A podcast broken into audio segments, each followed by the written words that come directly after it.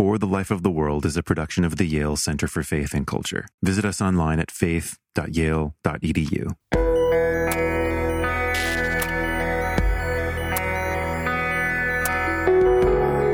Real wars always begin with culture wars. There's a lot of causes for this war but so-called culture wars is part of the narrative. And yeah, I think we just have to be uh, aware that our rhetoric, the way we frame things, in the end can can lead to this kind of absolutely unnecessary violence and aggression. What's happened in Ukraine is really, I mean, all war is tragic. It's just that there's just, you know, you have people sort of waking up and having their coffee and then the next day being bombarded. This is For the Life of the World a podcast about seeking and living a life worthy of our humanity. I'm Ryan McAnnally Linz with the Yale Center for Faith and Culture. We've covered the rise of Christian nationalism on this podcast before, with several episodes worth of how it's impacted American political and social life over the past two years. But Christian nationalism is far from an exclusively American phenomenon. The temptation to fuse Christian identity, political power, and national ambitions is as widespread as it is dangerous. Over the past month of war in Ukraine, it's become clear again that Christianity is playing a role. But how exactly are theological and religious factors functioning in Russia's invasion of Ukraine? Today, we're going to talk through some of the basic political and ecclesial elements of Eastern Orthodox Christianity. Then we'll consider some of the implications of the current state of Eastern Orthodoxy for the war in Ukraine.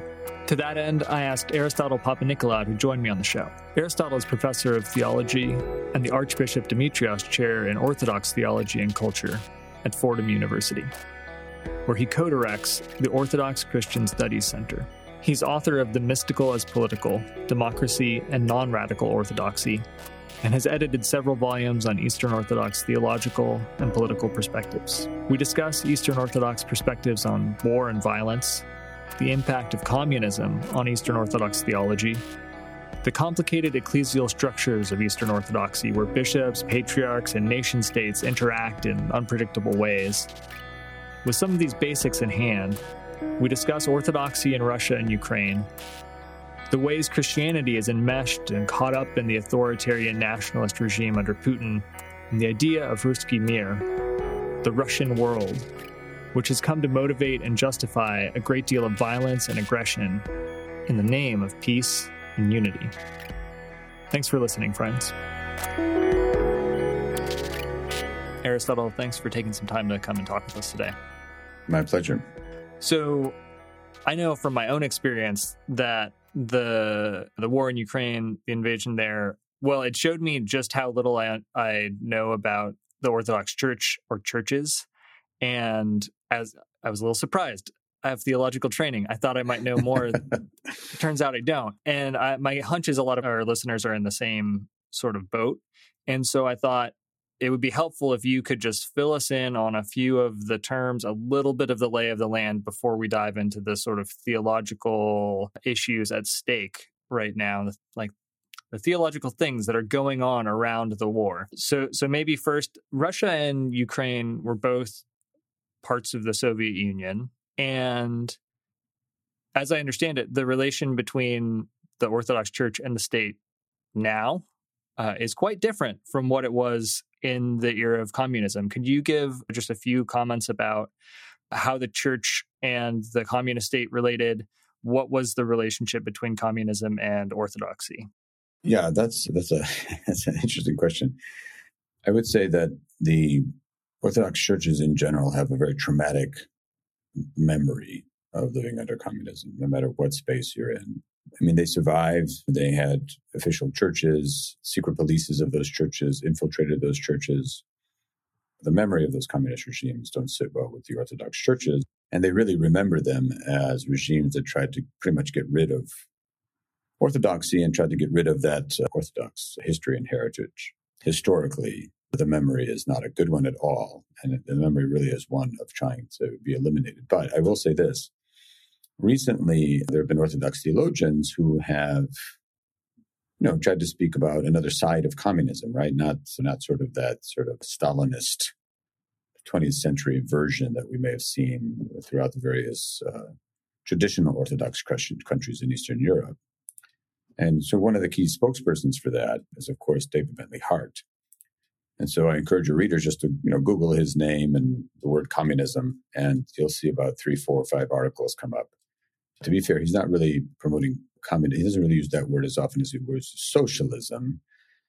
And he obviously differentiates socialism from whatever we saw in those murderous regimes. He does that.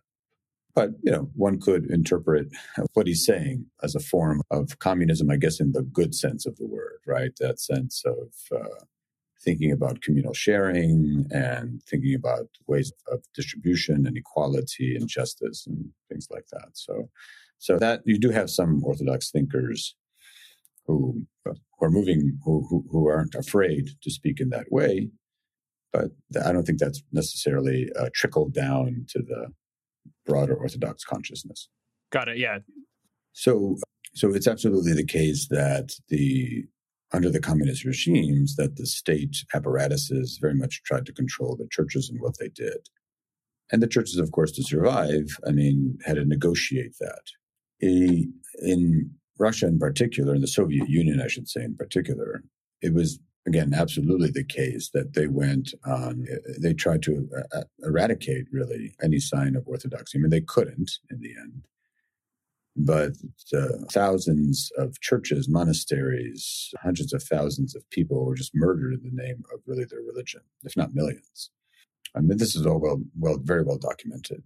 And it is the case that and not surprisingly of course that the secret police would in various Orthodox countries would place priests and put people in there as priests as ways of intelligence gathering, of controlling sort of what it is that those particular churches would do in relationship to um, their own uh, populations, because they didn't want a lot of people to become Orthodox again. They didn't want a lot of people to be religious again, obviously, right? So they tolerated the existence of the church at, at some point, especially after the 50s, but they didn't want people to really they didn't want a resurgence. But it was also the case that those churches were part of international organizations. So, so they saw those churches as vehicles for both projecting the Soviet Union positively, but also for making sure that those international organizations weren't controlled by the West. So, hmm. yeah, I, am not going to, I have to be very careful here not all bishops, not all priests under those particular that communist period were under the state apparatus. The, significant amount of the church infrastructure, I think, was pretty much under that control. And look, quite honestly, I wouldn't say it's not the same situation now, but in many of the traditional Orthodox countries, like Russia, like Serbia in particular, maybe even Bulgaria, less so in Romania, definitely not as much in Greece I mean, there's a sense in which the state apparatus don't want churches to get too much out of control. they want, uh, you know, churches to pretty much uh, support what's going on in the state government.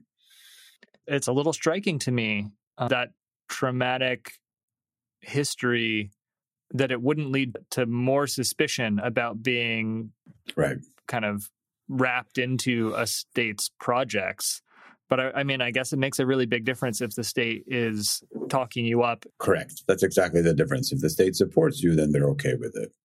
And it comes at a very uh, high cost. But one of the things you should also know as well, though, is that the Russian government is using the church a, in a soft power kind of way to maintain its influence in places like Serbia and Bulgaria in particular. And, and, and one of those things that those churches have to maybe try to realize is that by allowing themselves to do that, to some extent, they're repeating the Soviet pattern. They're repeating the Soviet pattern of the Soviets trying to use, I mean, more directly through their governments controlling sort of the communist you know, territories in, in any way that they can, but also using the churches as ways of, of maintaining their control too. Turning now to, to war. Does the Orthodox theological tradition have uh, a history of debates about the possible legitimacy of war, under what conditions war is acceptable, analogous to the sort of just war tradition in the West. And then the in the West, we also see a long history of a, a pacifist subcurrent that pops up more or less at, at various different times. Is there anything analogous in the Orthodox world? No. So there never has been a debate about just war within the history of the Orthodox Church. You have comments, you have statements by fathers of the church, uh, but there's never been a kind of outline, let's say, of just war theory.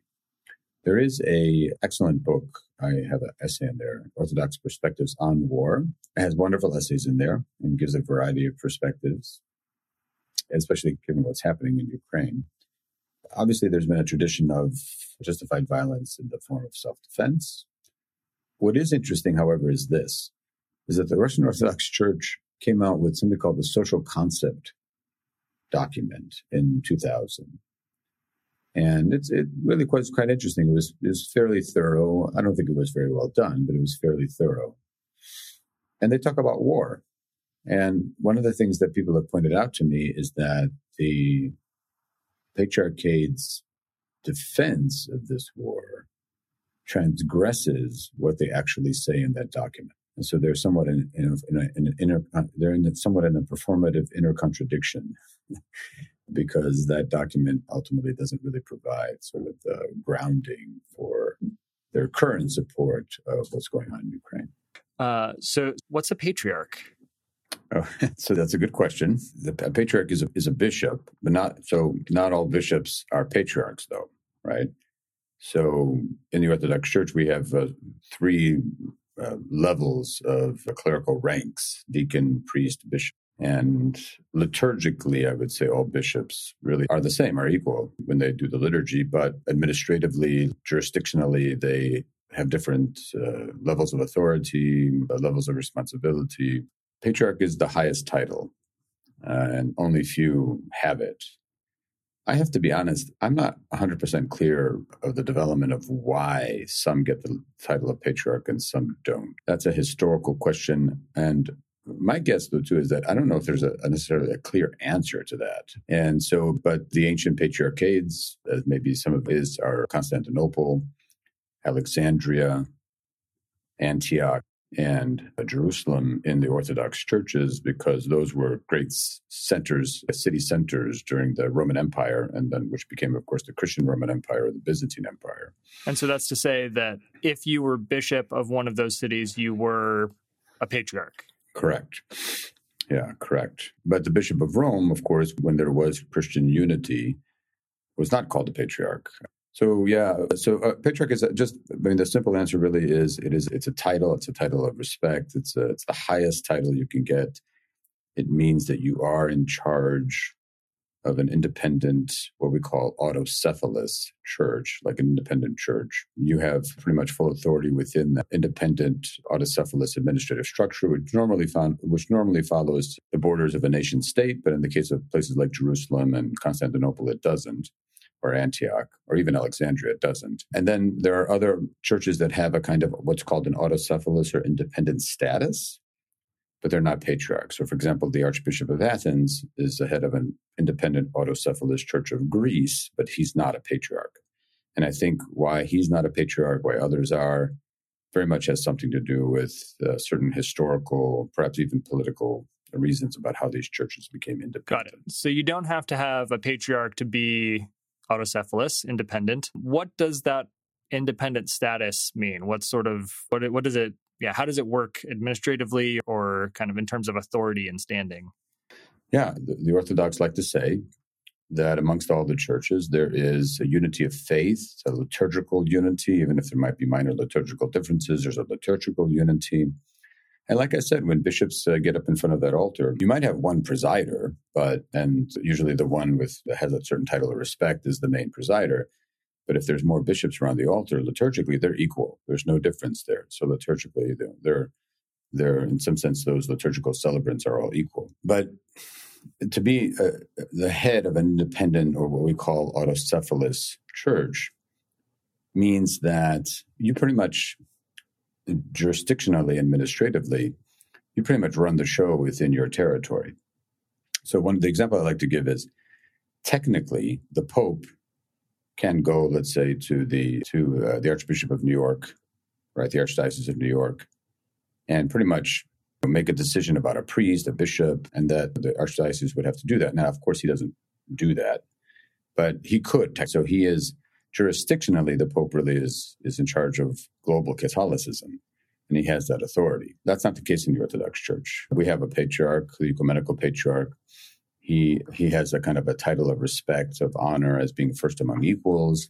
There's some debate about you know whether that carries some level of authority or not. But one thing is for sure, he cannot go into, let's say, the Autocephalous Church of Romania and just remove a priest from a parish or tell the Patriarch of Romania what to do.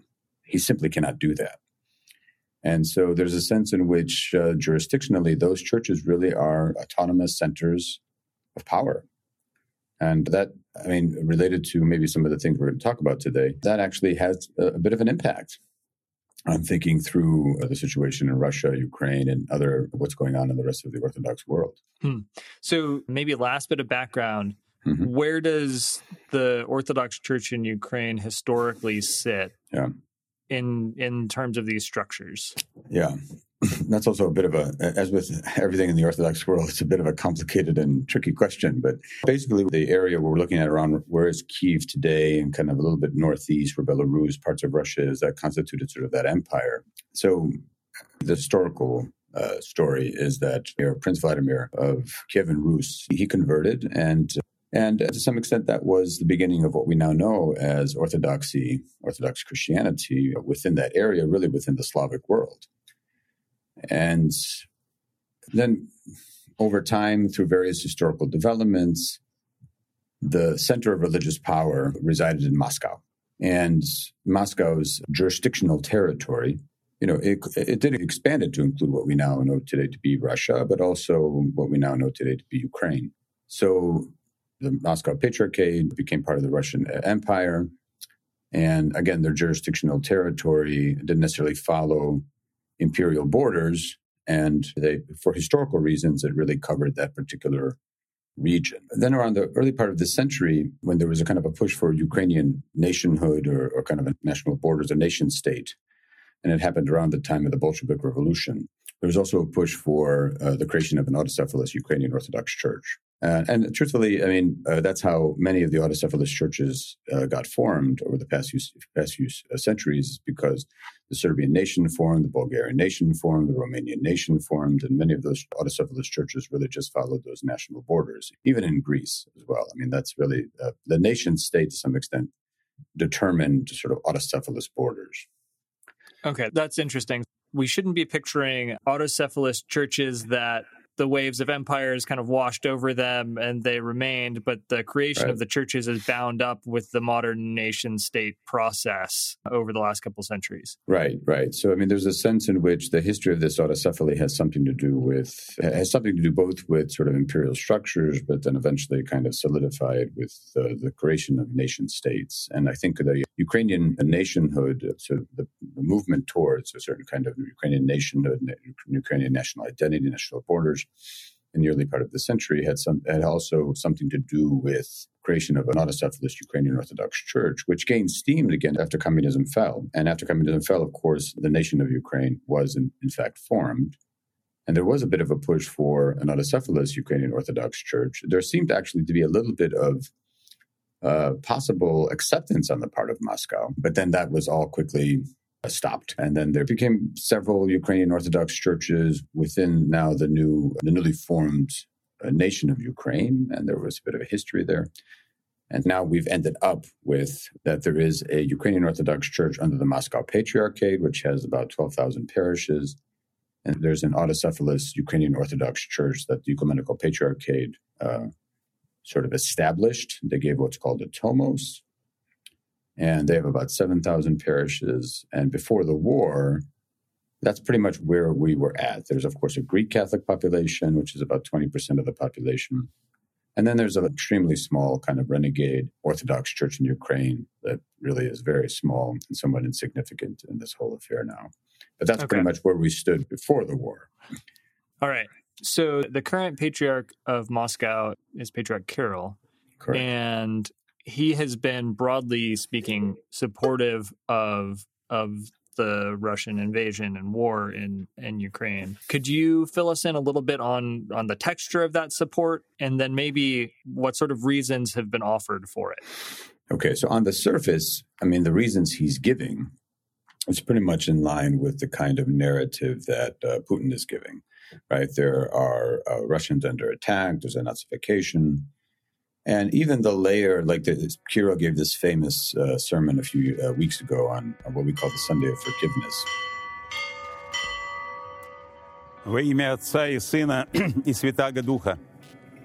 Всех вас, мои дорогие владыки, отцы, братья и сестры – it's a Sunday right before Lent begins, saying that ultimately, I mean, implying, and I'm paraphrasing here, but basically that the West was leading Ukraine astray and that, that making a reference to the fact that they were allowing gay parades or something like that. So the idea somehow is that in Russia, we kind of promote traditional values. Ukraine is being seduced and led astray by the West, that's immoral and ideologically immoral, etc. So Kirill was pretty much supporting it for those particular kinds of reasons. And ultimately, Putin even kind of incorporates a lot of that rhetoric as well. Again, part of the rhetoric too is we have a shared history. We're one people. We, we're Holy Rus. I mean, there's this thing called the Russian world or Ruski Mir that we're a part of, and we don't want Ukraine to be led astray by these Nazis, by these sort of people who are being seduced by the liberal West, right? Okay, so so on the face of it, a large part of that seems, I mean, it's just flatly false, and a good chunk of it sounds, I mean, it sounds very reminiscent of U.S. culture wars stuff. Are there theological appeals being made? Like properly theological, or is it giving theological weight to a sort of non theologically articulated sort of uh, social morality claims? What's how do how is theology functioning in this sort of rhetoric? Yeah, I mean, so the idea of Ruski Mir is a little bit more of a historical kind of political kind of idea. I mean, I, I don't really know if theology kind of plays a role in that particular uh, way of seeing things. I mean, this idea, in other words, that we're really one people and we have a common history, a common heritage, we should be one, we should not be seduced by the West, so on and so forth. And uh, I think, and, and it's interesting for your listeners to know too that during the empire, to be Russian meant to be Orthodox. I mean, the communists sort of delinked that. To be Russian meant not to be religious, not to be Orthodox. And it really was not clear whether after communism fell, whether that link would be kind of reestablished. And it was. It took a long time, but it wasn't necessarily a given. And Putin around 2012 started to buy into this relinking as well. So that somehow to be Russian meant to be Orthodox, right? But that to be Russian to be Orthodox also had this kind of broader kind of Ruski Mir Russian world kind of idea to it. Now, again, that idea is a little bit more historical, geographical. Where the theology, I think, comes in is when they start to kind of identify this Ruski Mir and this kind of Russian national identity that to be Russian is to be Orthodox, etc. To really identify with this sense of traditional values and promoting traditional values and having a kind of democracy that is not seduced by this kind of liberal notions of freedom and autonomy and individuality. And because I mean, I mean, Russia to this day, I mean, it's I know it's hard to believe. They'll claim they're a democracy, which of course they're not. But there's a sense that they are a kind of democracy that promotes traditional values. That's really where the theology comes in. And recently, just to end here on this point, there was a declaration against this Ruski Mir and it was and it was signed by many theologians. I think it's got over a thousand signatures by Orthodox and even non-Orthodox uh, theologians and scholars. And it was the, the the word heresy was used once, and I think the reason why it was used was because again it's really more historical geographical the theology comes with its traditional values but i think the reason why the word heresy was used is because it's somehow being appropriated it's somehow being appropriated as a way of justifying this violence and this war. It's playing a role there. And I think the word heresy became a very strong way of really condemning the kind of manufacturing or imagination of this kind of world as some kind of theological grounding for a God given mission to save Ukraine uh, from itself. But insofar as this kind of political ideology developed, and, it, and, it, and, the church is associated with it, right? So it has a certain kind of what we call ecclesiological dimension, right? A way of understanding the church and its relationship to politics and to nation, because all that is involved. And those, to some extent, there are that, that does involve theology. It involves a certain way of understanding the church. This uh, declaration did, in one instance, really refer to it as a heresy, as something which is not a proper way of understanding the church's relationship to nation, culture, politics, etc. So it, I think you may have used the the term like a, a mission, like a historical mission, a God given mission. And that's jumped out at me. It seems to be a place where theology and nationalism that, that's where you really get going, right? When you kind of have a theology of history and of the theological place of uh, particular national communities or entities uh, within whatever that theology of history is. And I'm curious, how does that strike you? Uh, I mean, you've talked about heresy in this particular case. Is it does that strike you as problematic at a formal level, at the level that the kind of identification of nations as bearers of historical, like God given missions is a problem? Or is it more at the material level that, in this case, identifying Russia as having this mission and that mission including something like the violent conquest of Ukraine is the problem? It's a little bit of both. I mean, at the theological, at the formal level, let's say, Christian faith really is really a transnational faith. And uh, it's one of the advantages of papal primacy, which I know there's a lot of controversy over. But one of the advantages of papal primacy, especially a little bit more recently, is that it's a transnational uh, center point, right? It's a place where people can at least point to as trying to go beyond national identifications, right? And something that's a little bit hard for Americans to understand is the way in which religion, nation, culture somehow fused together in many places around the world, right? In ways that maybe we don't understand. We're obviously getting a little taste of that now with our own resurgence of what's called the Christian nationalism in the United States. But that that is coming as a surprise to us, right? I mean, that's coming as a bit of a surprise. But you know, Americans are kind of learning what that's about and seeing its impact, right? So at the formal level, I would say that it's it, it, can be very problematic in the sense that Christian identity is a transnational identity, right? And that to it often is the case that when religion, or in this case, orthodoxy, is identified with a particular national identity, right? So in Greece, for example, even today, even though people don't go, 90% of Greeks identify as Orthodox Christian. It's a very high percentage. Mm-hmm. But if in, during the Balkan Wars, let's say of the 1920s, they fought the Bulgarians, and it was clear that their Orthodox identity didn't really play a role in basically saying to themselves, hey, wait a minute, maybe we shouldn't be fighting other Orthodox You're Orthodox, Christians. we're Orthodox. Right. Yeah. Right. And I think here in Russia, too, I mean, and we have to just say it's it, it's it's a one way kind of thing going on here in the Russian Ukraine because Russia is invading. Russia has invaded. They are invading. They are they're the ones who started the war. They are the aggressors.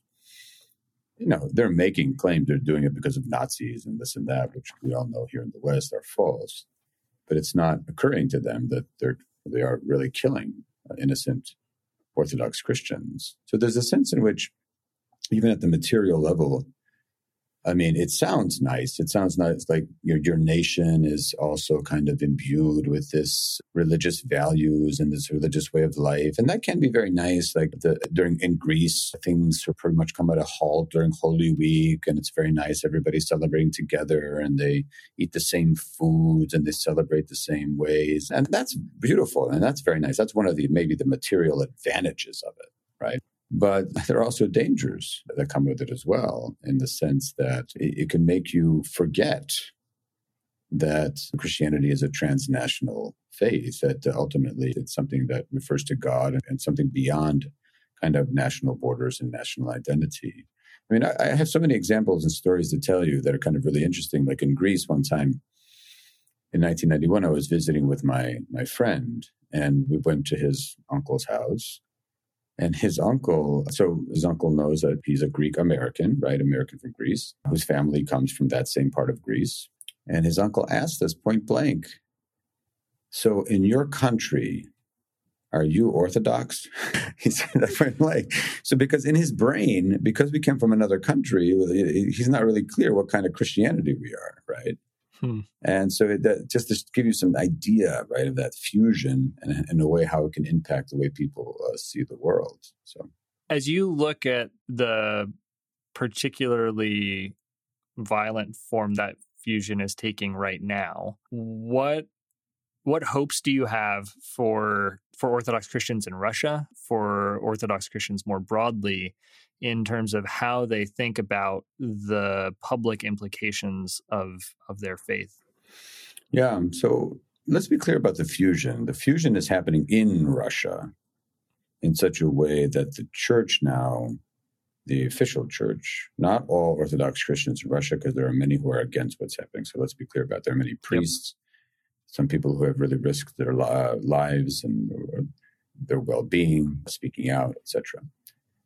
But the official church, I mean, the Patriarch Kirill and many surrounding him, that fusion has basically led has backed them into a corner now where they simply have to kind of support and reiterate sort of the, the government's uh, line its narrative its way of thinking that's one of the costs of having relinked russian identity with orthodox identity and having the government or the regime now kind of use that in this particular way so that now that's also leading to the support of this Ruski Mir idea, right?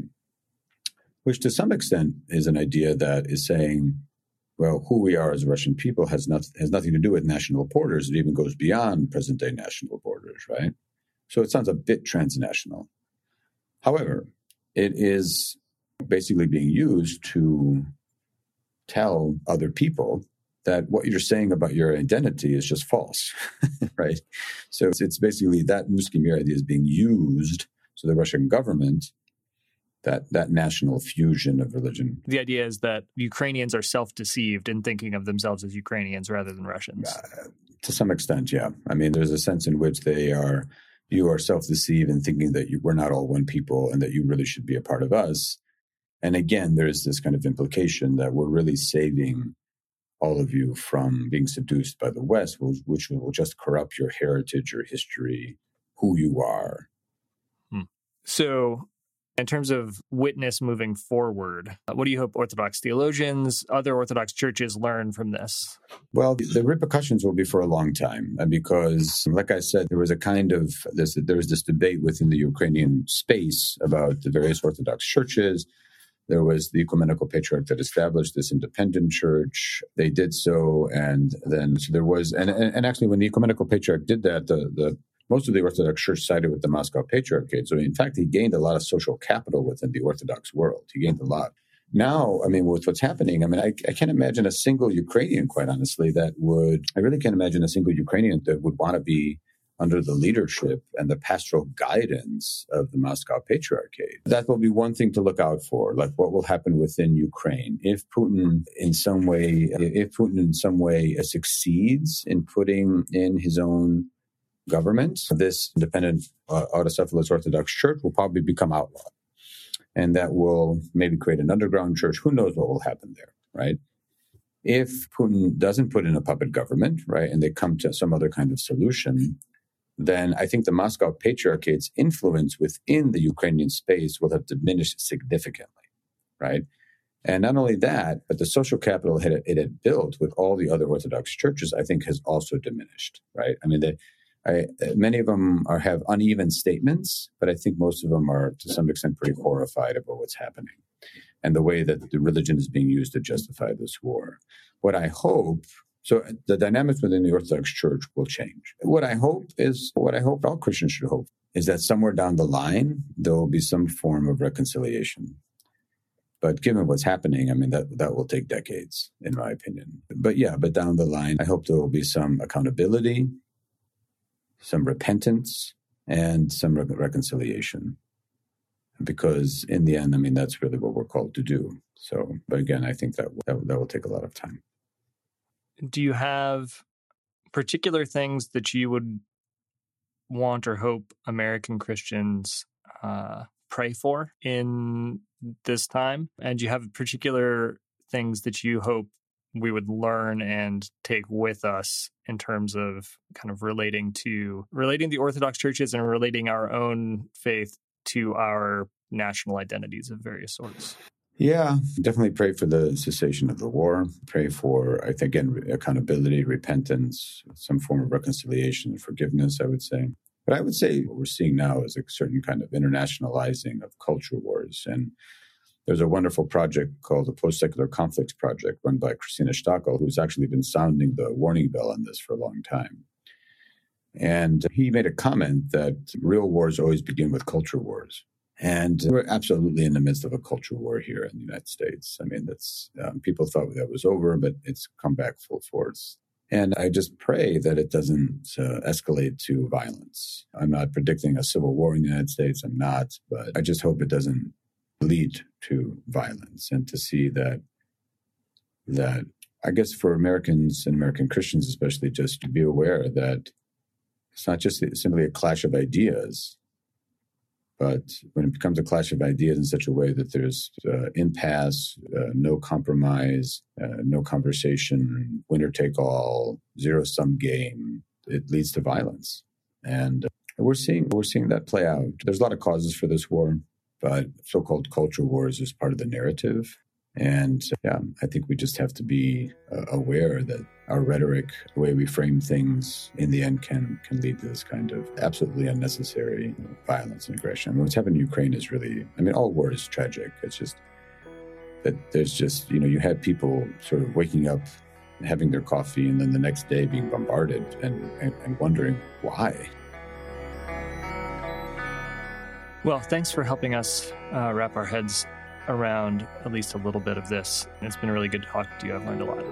Well, I appreciate it anytime. And I invite our viewers to visit our center, our Orthodox Christian Studies Center at fordham.edu slash orthodoxy and also publicorthodoxy.org and our YouTube channel as well, Orthodox Christian Studies Center at YouTube. Webinars, tons of essays over the past two weeks. They could really learn a lot by what's been written over the past couple of weeks there. No, thanks for all your work on that. It's been really valuable to me, and I know that others are learning a lot and, and coming to understand things that, again, we didn't know we didn't understand a few weeks ago. Yeah, well, thank you.